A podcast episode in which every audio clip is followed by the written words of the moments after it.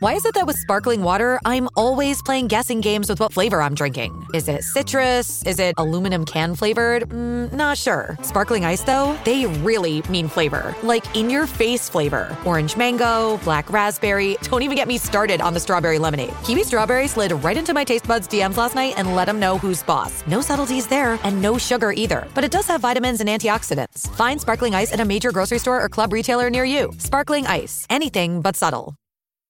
This episode is brought to you by Shopify. Do you have a point of sale system you can trust, or is it a real POS? You need Shopify for retail. From accepting payments to managing inventory, Shopify POS has everything you need to sell in person. Go to shopify.com/system all lowercase to take your retail business to the next level today. That's shopify.com/system. What does motion sound like? With Kizik hands-free shoes, it sounds a little something like this. Experience the magic of motion. Get a free pair of socks with your first order at kizik.com/socks. Welcome to the New Books Network. Hello, and welcome to the Mobilities and Methods series. The series is hosted by the New Books Network in association with the Mobilities and Methods Lab at the University of Illinois at Chicago. I'm your host, Alize Arıcan. Today, I'm joined by Nicole Constable, professor of anthropology at the University of Pittsburgh. We'll be talking about her book, Passport Entanglements Protection, Care, and Precarious Migrations, published by the University of California Press in 2022. Thank you very much, Nicole, for joining us today. My pleasure. Thank you very much for having me. Of course. So, I have to say, I really enjoyed reading Passport Entanglements, and it comes across as a culmination of many years of collaboration and thinking. So, to start off, can you tell us about the personal and intellectual trajectory that led you to this book? How did you arrive at passports? That's a great question. I could take two years to answer if you, if you wanted. Um, so, if I go to my first encounter with Hong Kong would have been as an undergrad exchange student. And then my dissertation there, which led me to become interested in domestic workers, even though that wasn't the topic that I did my dissertation on. And then I've been interested in migrant domestic workers ever since. And I've been there long enough and back and forth long enough that I've seen it move from being Filipino domestic workers in the 80s and 90s to then um, by the late 90s, the number of Indonesians growing in number and getting to know them much more. So the, the first book I did about domestic workers was Made to Order in Hong Kong, which was the first edition was all about Filipinos, and the second edition, which was um, written 10 years later, had to incorporate all the Indonesian changes. Uh, so that was the first step. And so that was the first book in what I see as sort of a trilogy about domestic workers. And the second book then is uh, Born Out of Place, which is about the children of domestic workers that are born in Hong Kong. And then the third one, which is almost entirely about Indonesian domestic workers, is about their passports. And I got interested in the issue of passports when I wrote the second book, the Born Out of Place book, because while I was interviewing Indonesians, I would say, Oh, so what's your name? How old are you? And they would say, Oh, do you want my real name or do you want the one in my passport? Or my passport says I'm 22, but really I'm 25, or really I'm 18. And, and I was just so blown away by how easily they would say to me, This isn't my real one this is the one in my passport, or this is my real one here in Hong Kong, but at home I have a different age and name. And they were so unself conscious about it.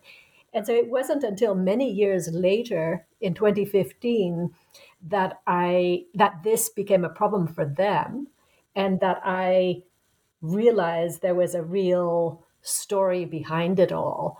And so for my earlier work, I had tried to get uh, people from the Indonesian consulate to talk to me, but there was great hesitation. And at one point, an Indonesian friend of mine um, told me that the new consular official would really like to meet with me. And I was surprised and I thought, oh, yeah, well, I won't hold my breath. But in fact, he did want to meet with me and um, was very interested in the books that I had written and had, in the course of this meeting with him, um, he had two of my books on his coffee table and asked me to sign them. And um, he had highlighted stuff and had questions for me about things. And then by the end of the visit, he asked if I wanted to co author a book with him. And I said, uh, I mean, it sort of took me by surprise. And I um, said, well, you know, as an anthropologist, it would be very hard for me to co author with a government official.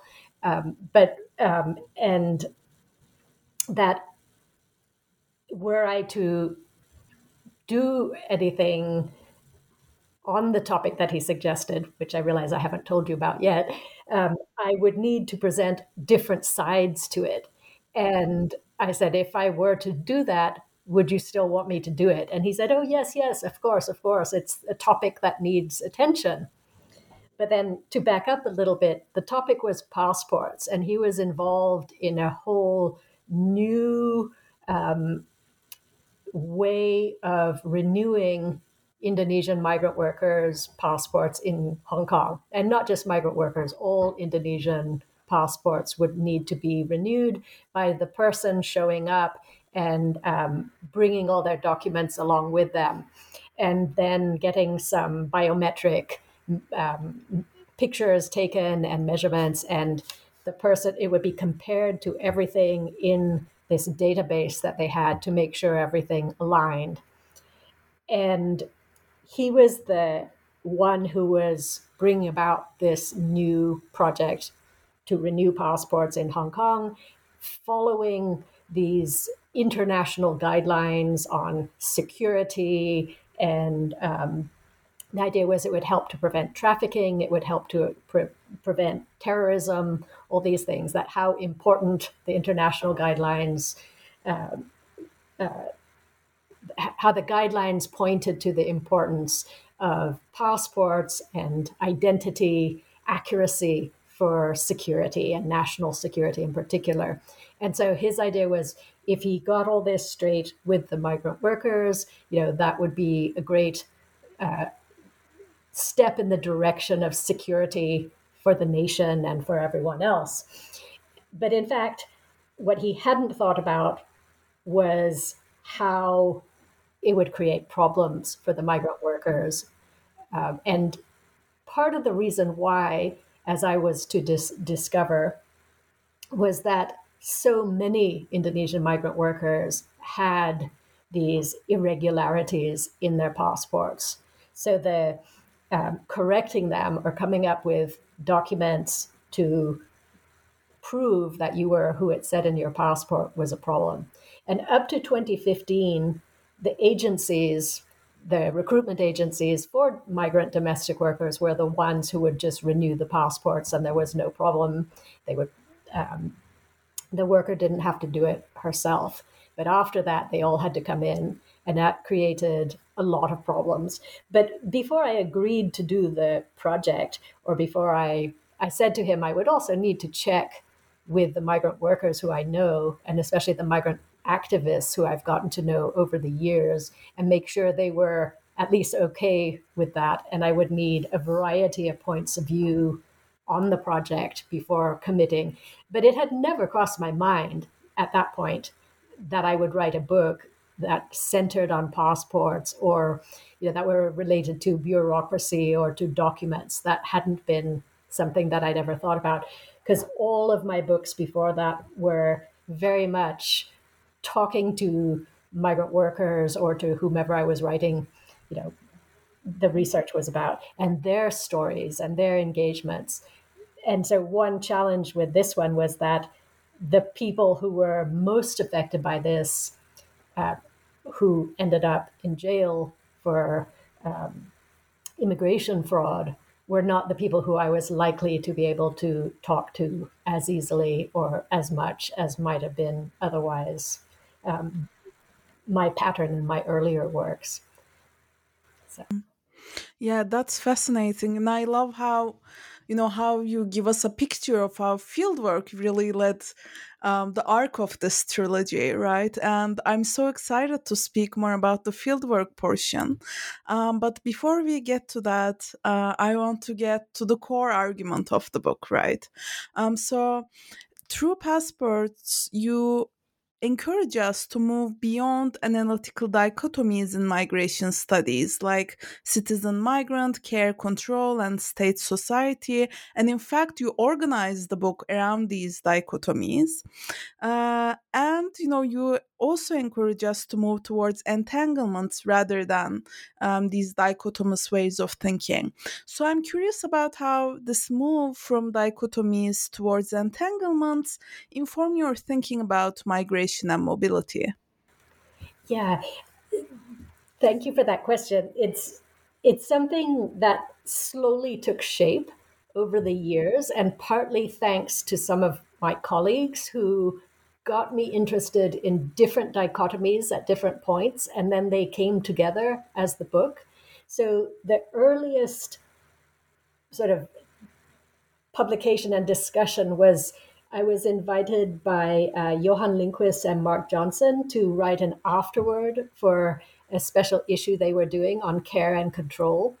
And that got me really thinking about the way the two are not um, opposed, but rather flip sides of the same coin, and how, in many ways, uh, this led me to some of the literature on registration and different things like that about how um, control is often necessary to receive benefits, but um, in the work that Lindquist has written and Rachel Silvey, a cultural geographer as well, on the many ways in which migrant workers, but especially women migrant workers in Indonesia, are sort of encapsulated and controlled and escorted along the way um, from point A, their village, to the agency where they get training, to the overseas place where they go. And this care is also highly controlling and uh, you see it at every stage so clearly. And so then it just got me more interested in the various ways in which, both on a very common sense level, of me watching domestic workers crossing the road with either a child or an elderly person who doesn't want to go that way, how they can control their charge, but at the same time, the many ways in which they're controlled by the whole system of becoming a migrant worker and the contracts and the different ways. And, and that kind of links to the first book that I did on made to order in Hong Kong, MAID, um, because it was about all the different ways in which they're controlled and they resist the control. And in those days, you know, the sort of resistance was a really big deal. Um, I mean, that was a new idea then. Um, but so the the care and control one was at the very center of the domestic worker herself and how she is controlled by the state by the agencies by her employer by so many different things but also the ways in which she can also exert control. And in that special issue um, mark johnson and his co-authors write about how they're both surveilled within the household through these video cams but then also how uh, they can use those recordings to say, hey, you know, you want me to do that? But I was up all night. Take a look at the video cam and you'll see I was looking after the sick child or whatever it was. You know, so the way in which these are intertwined rather than just versus each other. But then citizen migrant was one that um, I also owe sort of pushing me further on that to Heath Cabot and Georgina Ramsay, who did a special um, issue on the sort of uh, the the idea of where I developed the idea of being simultaneously a citizen and a migrant worker, and how um, those two terms, citizen, migrant, and of course, many different people have written about that as well, but using it in my field site and also thinking about it in my life as having been an immigrant, but also being a citizen somewhere else. It doesn't mean you're not a citizen. It means you may not be a citizen of that place. And we all know how being both a citizen, uh, we don't all know, but a lot of us know how being both a citizen and a non citizen at the same time in one place raises all kinds of challenges and, and questions and problems. So for this book, it was a perfect issue because the passport is a sign of your citizenship and it's what your consulate is supposed to be looking after you with that passport but you're also a non-citizen in Hong Kong where you're a migrant worker. So, how does being a migrant and a citizen work together in different places, you know, depending on all kinds of different factors? So, to me, it was a very rich and, you know, exciting way to do some of the things that Bridget Anderson and um, Janine Dahinden talk about in relation to the problems with migrant citizen containers or binaries and things like that, and to really show how those can be intertwined. Um, the the state society one was one I had harder time with because I was less familiar with, uh, um, and I didn't necessarily have enough people pushing me on that one. But um, that it also helped me to, in a sort of more common sense way, think about the problems with those two things and the the containers, as um, I think both Anderson and Dahinden talk about that. So- yeah, absolutely. Um, that all sounds great, and I love how, you know, you're showing us that these books are conceived in collaboration right? Like the thinking is never um, done by you know an atomistic individual. Uh, and you know another thread in the book is emic terms that you think through and one that stood out to me was aspal documents. And this term really grounds your thinking of the real and the fake when it comes to passports. So can you explain this term for our listeners? And how do so-called fakeness and realness shape migrant lives and the systems that seek to regulate them. Yeah, I love the term aspal, which is a contraction of three words asli tapi palsu, literally real but fake. And so Lenore um, Lyons and Michele Ford wrote quite a while ago an article on the Aspal route, um, which is this sort of um, uh, not quite not legal but accepted route of migration, mostly um, from Indonesia to other places like Malaysia. That, and they argue in part that these routes become developed because it's hard to go through the legal routes, um, or that it's more complicated for certain people who uh, to be able to migrate otherwise. But I always just found the term itself just absolutely amazing. And so when I started talking to people about it, they would also give me other examples of what it means but but it sort of seems like a conundrum or something because it's how can something be real and fake at the same time?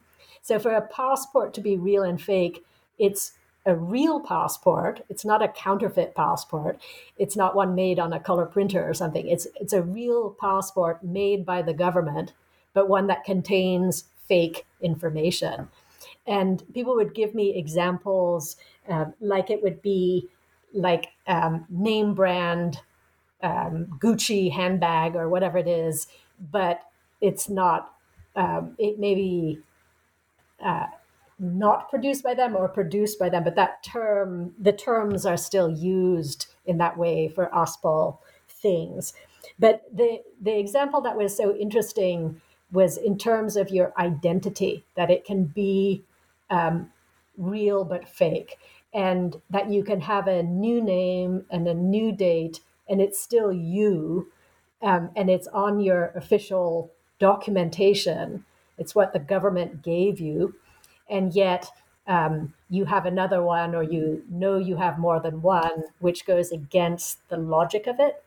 And so there's there's one not very well known uh, definition of uh, palsu or fake, which is that uh, associated with ghosts and spirits, and um, sort of, and it it blurs for me into sort of rumors and possibilities uh, that can't that aren't exactly uh, legit, and and that's where people then sometimes just adopt their Aspal identities and they become real for them.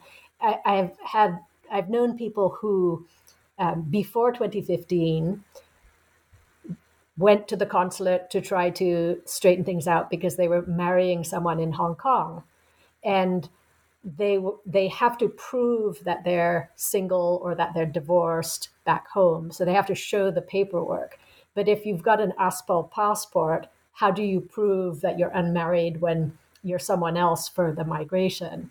And so the but the advice they got at that time from the consulate was just this is now your real name. Just hold on to it. If you change it it'll cause even more difficulties with the hong kong immigration. So hold on to it. That's you now. That's you from now on. And so i would hear a whole bunch of funny stories about how this aspal identity became real and the other one was let go of. And but there were there were other stories also about uh, that are less friendly than that, that had more to do with things like um, being coerced into taking this passport because it was available. Someone else who maybe it was their photograph on it and their name couldn't use it anymore. So the recruitment agencies are saying, you know, you can take this one and go this week, or you might have to stay in the training center for another few months and wait and um, owe us more and all that if you don't take it.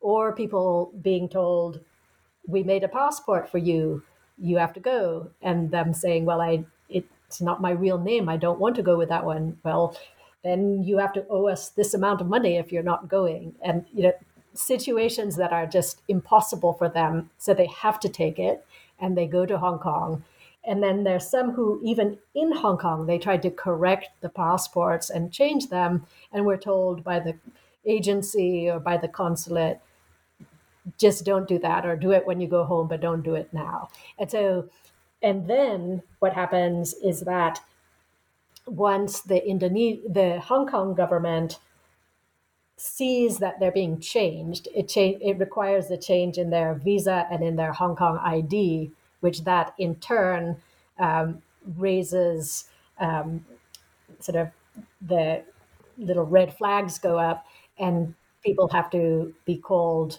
uh, to explain how this changed. And then when it becomes, if they admit that they knew about it ahead of time, then they get charged with immigration fraud.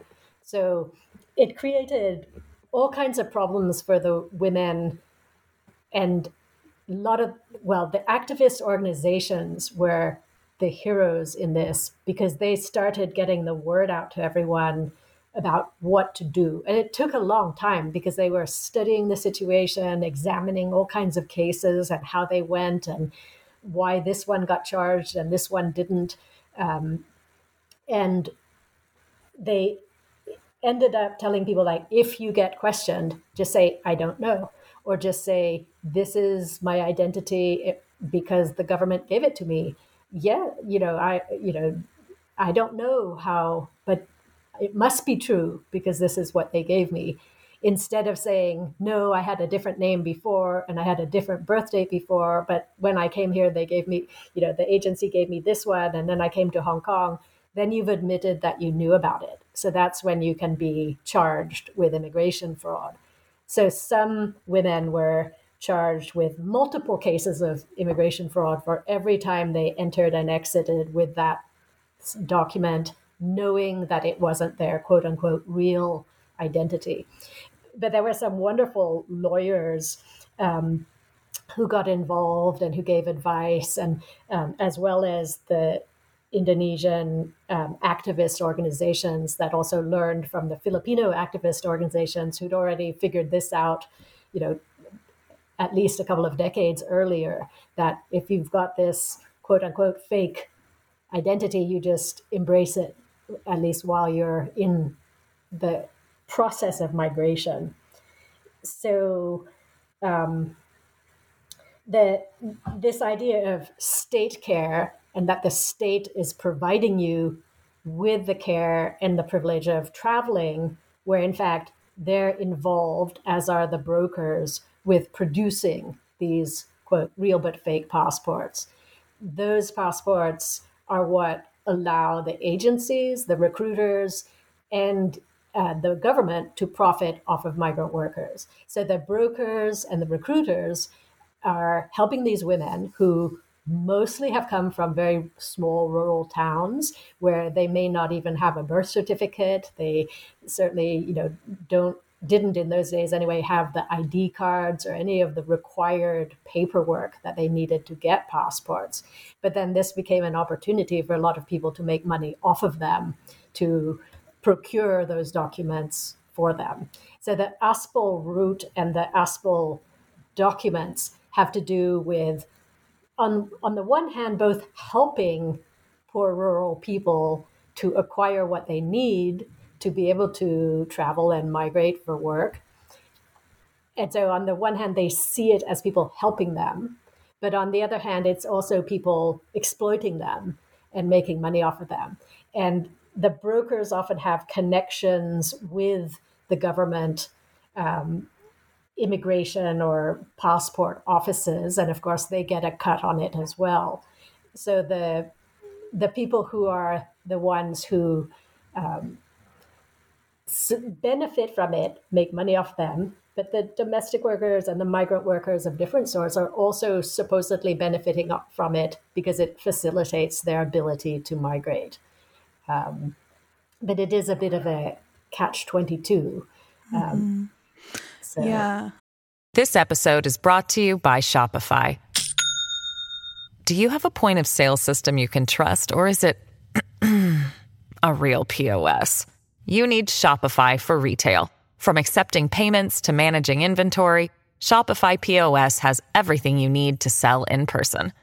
Go to shopify.com/system all lowercase to take your retail business to the next level today. That's shopify.com/system yeah and those complicated dynamics really come across in the book. And you know even in your response you know wow talk about entanglements right? All these legal and personal and you know activist entanglements are really indexed through the storm. So that's fascinating to hear. Um, another part of the book that I appreciated was about temporality. So I really liked your approach to passports through both events and non events. So, can you talk to us about the temporal work passports do, do um, through eventfulness and scale? Through uh, eventfulness and scale. So, mm-hmm. events and also different scales. Yeah. So, what I liked about the passports and what they do with both temporality and scales is that they force me to think about the here and now that I was in in Hong Kong, seeing the piles of passports in the consular office, seeing the little workshops that the activists did showing you know transparencies and rules and passports and literally looking at the object itself right now, but then also thinking beyond that into other spaces beyond Hong Kong here and now. So the the life trajectories of these women and the temporalities of their lives in these villages, mostly in um, central and east Java, where you know whole villages of people would be linked to essentially poverty caused by overpopulation and resource extraction from even the colonial period um, that displaced people into different locations. Um, and then sort of thinking about the labor mobility that took place even before that and the patterns of forced labor, um, the patterns of extracting labor from different times and places, but especially how the history of the communities that are the sending communities of migrant women workers are often the same communities where labor was extracted from to do work um, for, uh, for example, for the Dutch on the plantations and, and things like that. And then it led me to be thinking about and looking at the different documentation for the different mobility of people, you know, for the movement of people to do slavery and indentured work and prison labor and some of those different forms of labor historically and currently and how those you know intersect on some levels and are entangled with each other and it, it i'm not a historian but the historical side of these things which I think are awaiting a historian to do more of that work that I couldn't do. But was so fascinating to me how the kinds of documents that existed for people to travel on ships from Indonesia, which wasn't Indonesia then, you know, but to other parts of the world, and how people could move as cargo and how people could move um, you know, as a list of numbers of people who you're moving from one place to another, um, versus the way that migrant workers, in some ways, are sometimes viewed as commodities as well.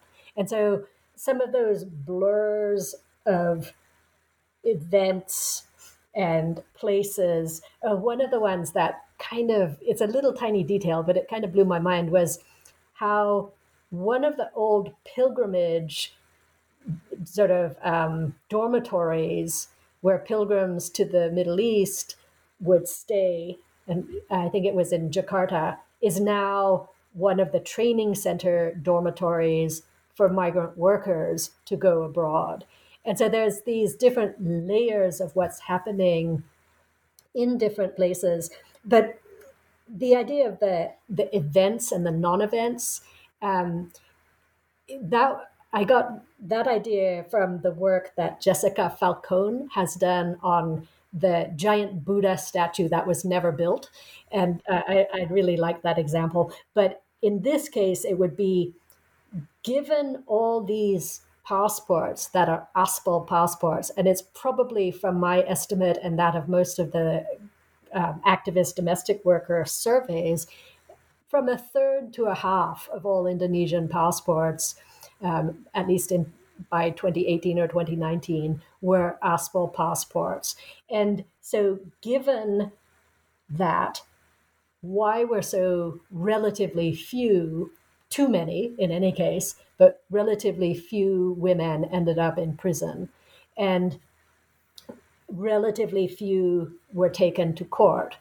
What happened to all the rest of them? why did they not result in events? And that's a, a fascinating issue, I think. Part of it is that the records probably were so bad that they didn't show up. Some had only ever traveled with aspal passports. Um, some left Hong Kong before they ever had to get to the point of renewing it because they were afraid they'd get caught.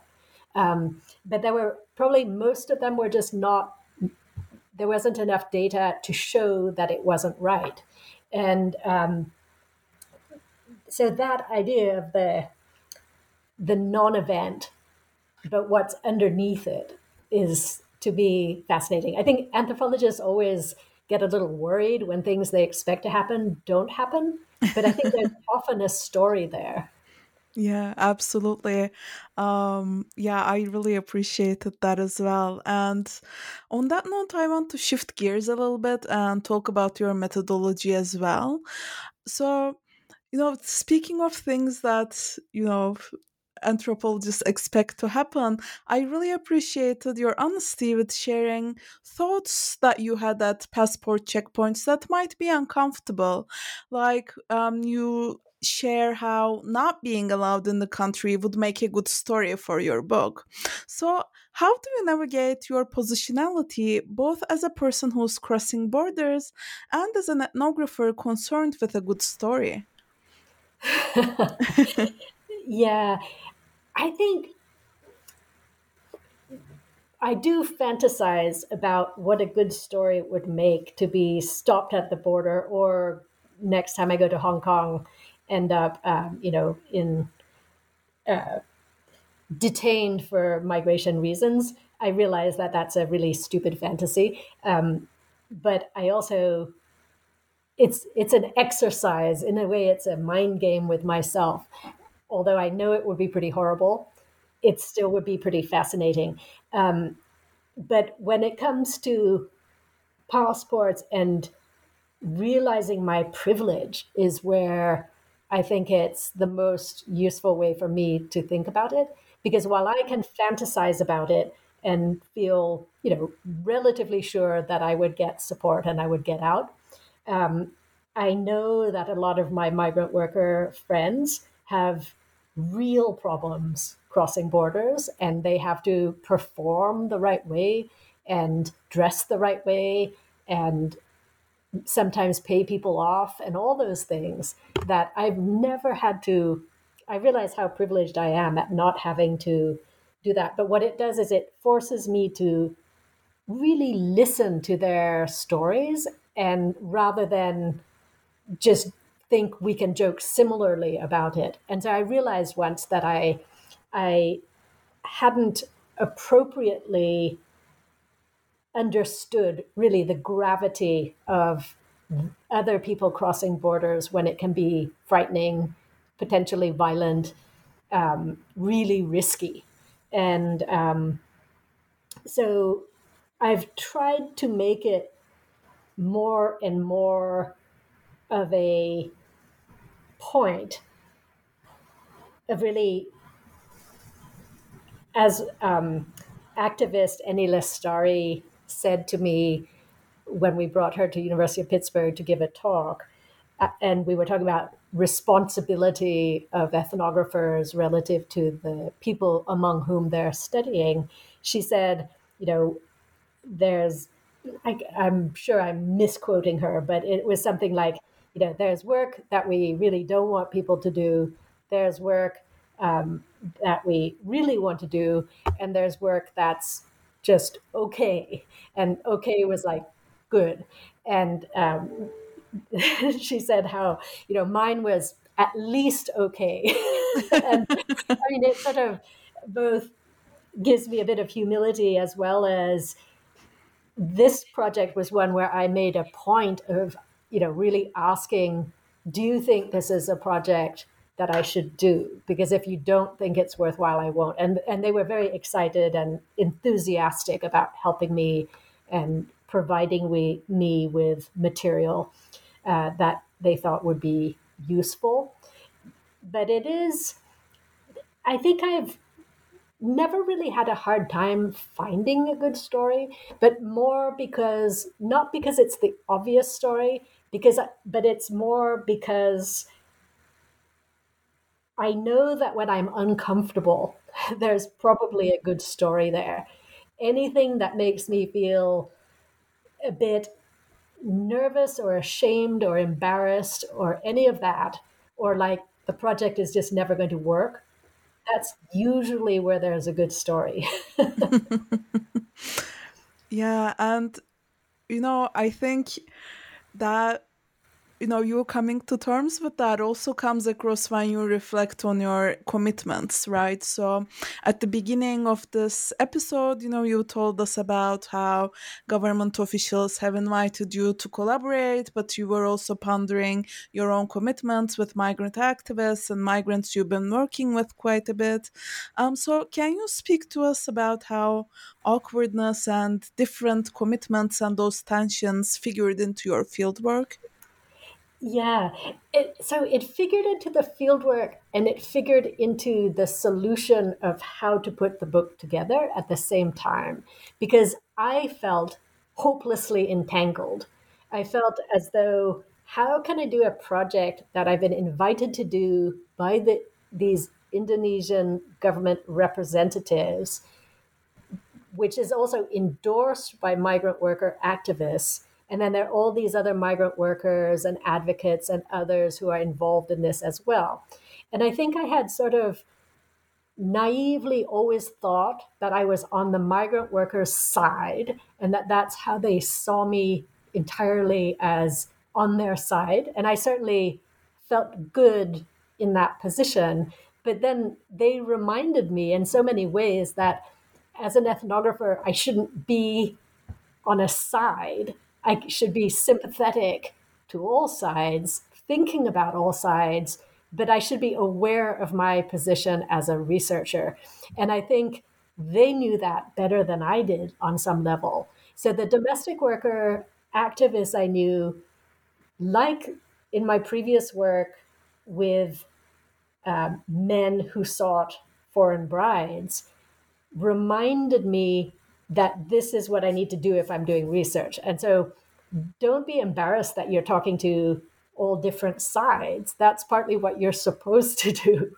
But I do describe in the book how there was that moment um, when I first went into the consulate and was given a tour around from the inside, and I was on the inside of the glass door, I mean, glass windows where everyone was lined up on the other side trying to get their passports and their visas and their stuff. And I suddenly realized what that window was and that I was on the other side with consular officials and the workers from the consulate. And I felt immediately this fear what if people on the other side see me here with these representatives of state power? And I realized how in a now I feel like it was a bit stupid of me to be so embarrassed, but it was also incredibly productive because none of them saw it as we're on different sides. They saw it as there are these issues that we need to resolve, that we need to work on. And uh, in fact, the activists and the consular officials got along really well. They could chat, they could joke, they could criticize each other. You know, it wasn't all wonderful, but, you know, there were and there were things that they disagreed on very strongly but they taught me you can disagree on issues and how to handle them and still work together. And i think that was during the trump era too. And so i just had this it was a lesson i needed to really think about. And that is a constant challenge is how do you work with people who you fundamentally you know think you're on different sides. And is it different sides or is it as the migrant workers said to me different issues and positions on specific issues?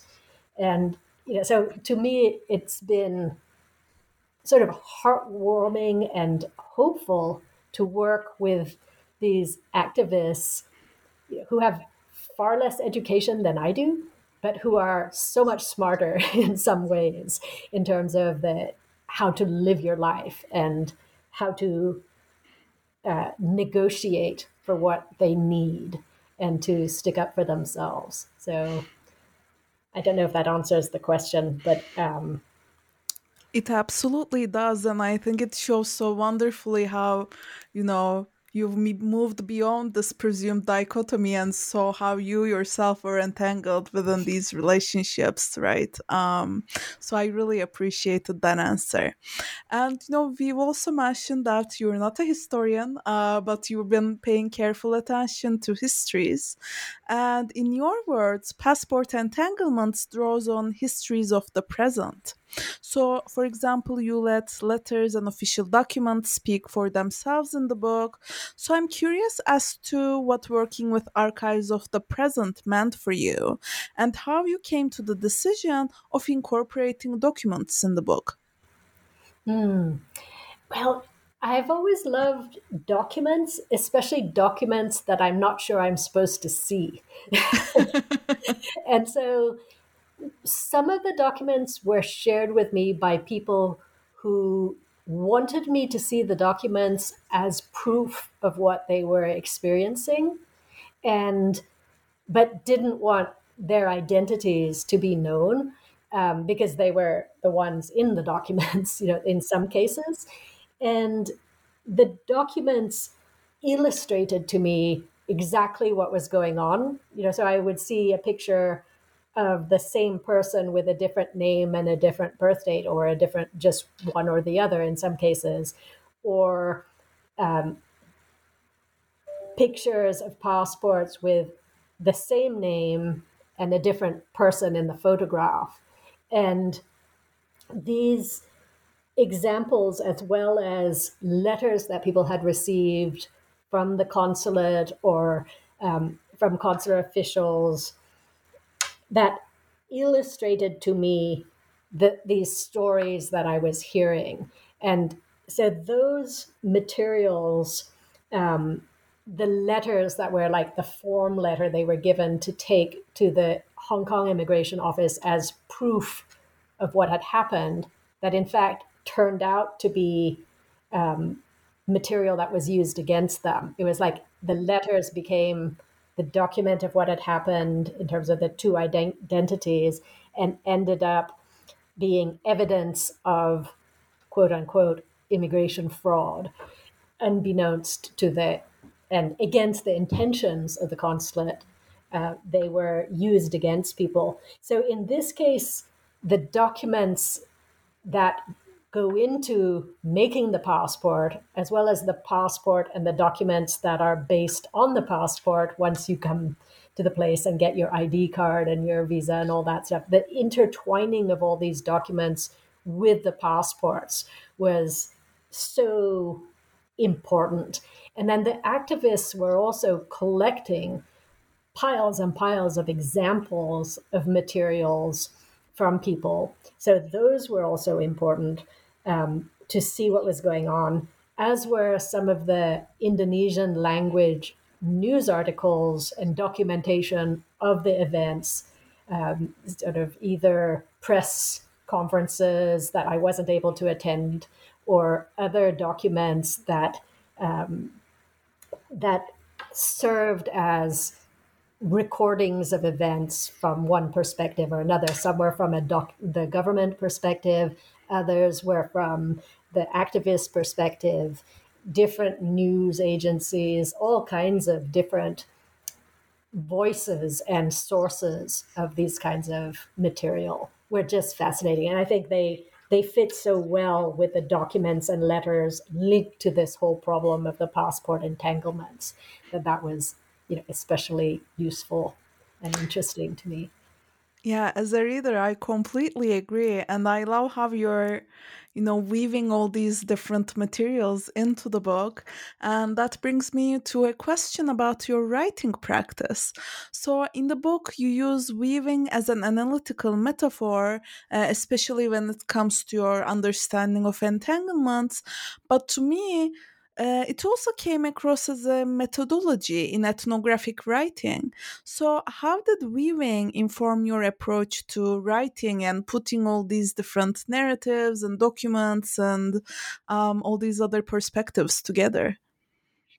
Yeah, so weaving is both one of my hobbies as well as one of my um, visual metaphors and how I think of putting things together. so there's there's a kind of um, yarn that's Japanese that's called sock yarn. That's a mixture of silk and cotton, and it's all these different colors. And so you can weave it, and instead of getting just one color, you get this rainbow of different shifting colors.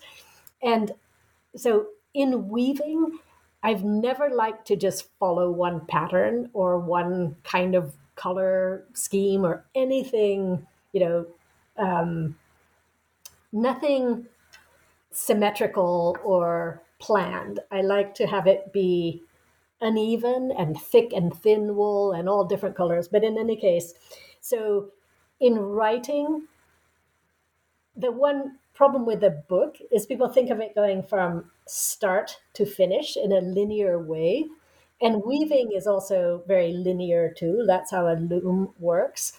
But I think what's what I like about passports and passport entanglements is you can think of it more like the weaving considered a god's eye, which I realize that's kind of a it, it's a somewhat ethnocentric and hopefully not too egocentric approach to my work.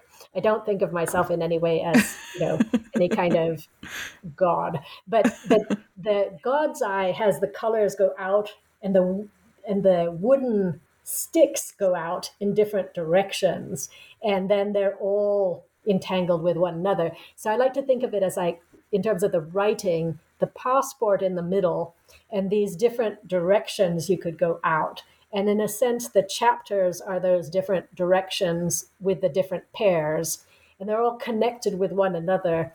But the the order in which they come is somewhat random. Like you could probably move them around and have the state and society first and the care and control last or the citizen migrant wherever you wanted it. Um, and so i like the idea of a book having a structure that you can play with but that also makes sense. And this one of all my books this is the one that took me the longest to figure out. But it's kind of both an aesthetic pattern as well as, um, in this case, the theoretical pattern in a way is the entanglements. And I also really like the idea of um, in weaving when, like, you're not really supposed to, when it breaks, you're not supposed to really tie a knot. Uh, you're supposed to kind of intertwine the threads again to try and make it look like they're continuous. But I don't want to do that. And that's where I like the non event as well. And the idea that there's more work for someone else to do, like a historian, because I think it's good for us to be really clear about there being gaps in it and spaces in it and stretching it and pushing it in different directions that are all artificial in a way, but maybe still have some rhythm and some aesthetic and some, you know, artisticness to it. Uh, and so that's kind of how I think about writing. I try to get people to have fun doing it and to enjoy um, the writing and the composition. And I've learned this partly from some of my students in composition and in other disciplines too is how the writing itself um, and the methodology like ethnography is always um, know, there there are days where you feel you haven't accomplished anything. There are times when you think it's going to not work because of these non-events. There or problems you've encountered or people who are not happy with what you're doing or um, and then there are other times when it's just these stories that are so rich they make your mind explode and sometimes so sad and awful um, that they make you feel things through other people's lives. Um, so that's what you know i enjoy about it but also what seems important to convey No, absolutely. And that's such a rich way to think about writing and, you know, composing one's work. So thank you very much for um, giving us that to think about. So, my last question is what is next for you? What are some new projects or questions or viewing projects that you're interested in right now? well, right now, what I've been thinking about, and I'm not sure how far it will go. But what I'm hoping to do is to follow up on a project I started a long time ago that I've gotten little bits and pieces of it here and there on changing discourses of human trafficking in relation to migrant worker activism. Because when I first started the work um, in the 90s, they people did not see their work or what they did or themselves as trafficked in any way, um, but they they emphasized their choice, their um, plans, their intent. But that was before the passport entanglement problems, and it was also before the 2001 trafficking in persons report for Hong Kong and all that. And that gradually became a way for activists and advocates to uh, expand the knowledge of the kinds of problems migrant workers experience. So even if they didn't see it as trafficking per se, it became a way to talk about their problems. So Hong Kong has a very unique history. Well, maybe not that unique, but a somewhat unique stubbornness in Asia about passing new anti trafficking laws. And so I'm very interested in how those laws work and don't work, and those who are pushing to introduce more of those laws, the advocates' positions, and the contradictions embroiled in all that, as well as the US government vested interest in anti trafficking laws and the ways in which they can both potentially help migrant workers or not. Um, I played around with that idea a little bit in passport entanglements, where if there had been anti trafficking laws, could they have used those for the migrant workers to be seen as the ones who had been trafficked rather than the ones to be doing, you know, guilty of immigration fraud? Um, and I don't know that that would have ever worked in Hong Kong in any case, but playing with those ideas and the different complexities of that idea of human trafficking uh, is something that interests me now. I never know in advance if it's going to be just an article or two, or if it could be potentially a book. So that's the next project in any case. Yeah, that sounds fascinating. And in the event that it becomes a book, then we'll be looking forward to having you uh, here again. thank you. So, thank you very much, Nicole, for joining us and for your insights. Oh, my goodness. It's been a pleasure talking to you. Thank you so much. Oh, the pleasure is all mine. This is your host, Alize Arıcan. This discussion of passport entanglements, protection, care, and precarious migrations, published by the University of California Press in 2022, is brought to you by the New Books Network in association with the Mobilities and Methods Lab at the University of Illinois at Chicago. Thank you for listening.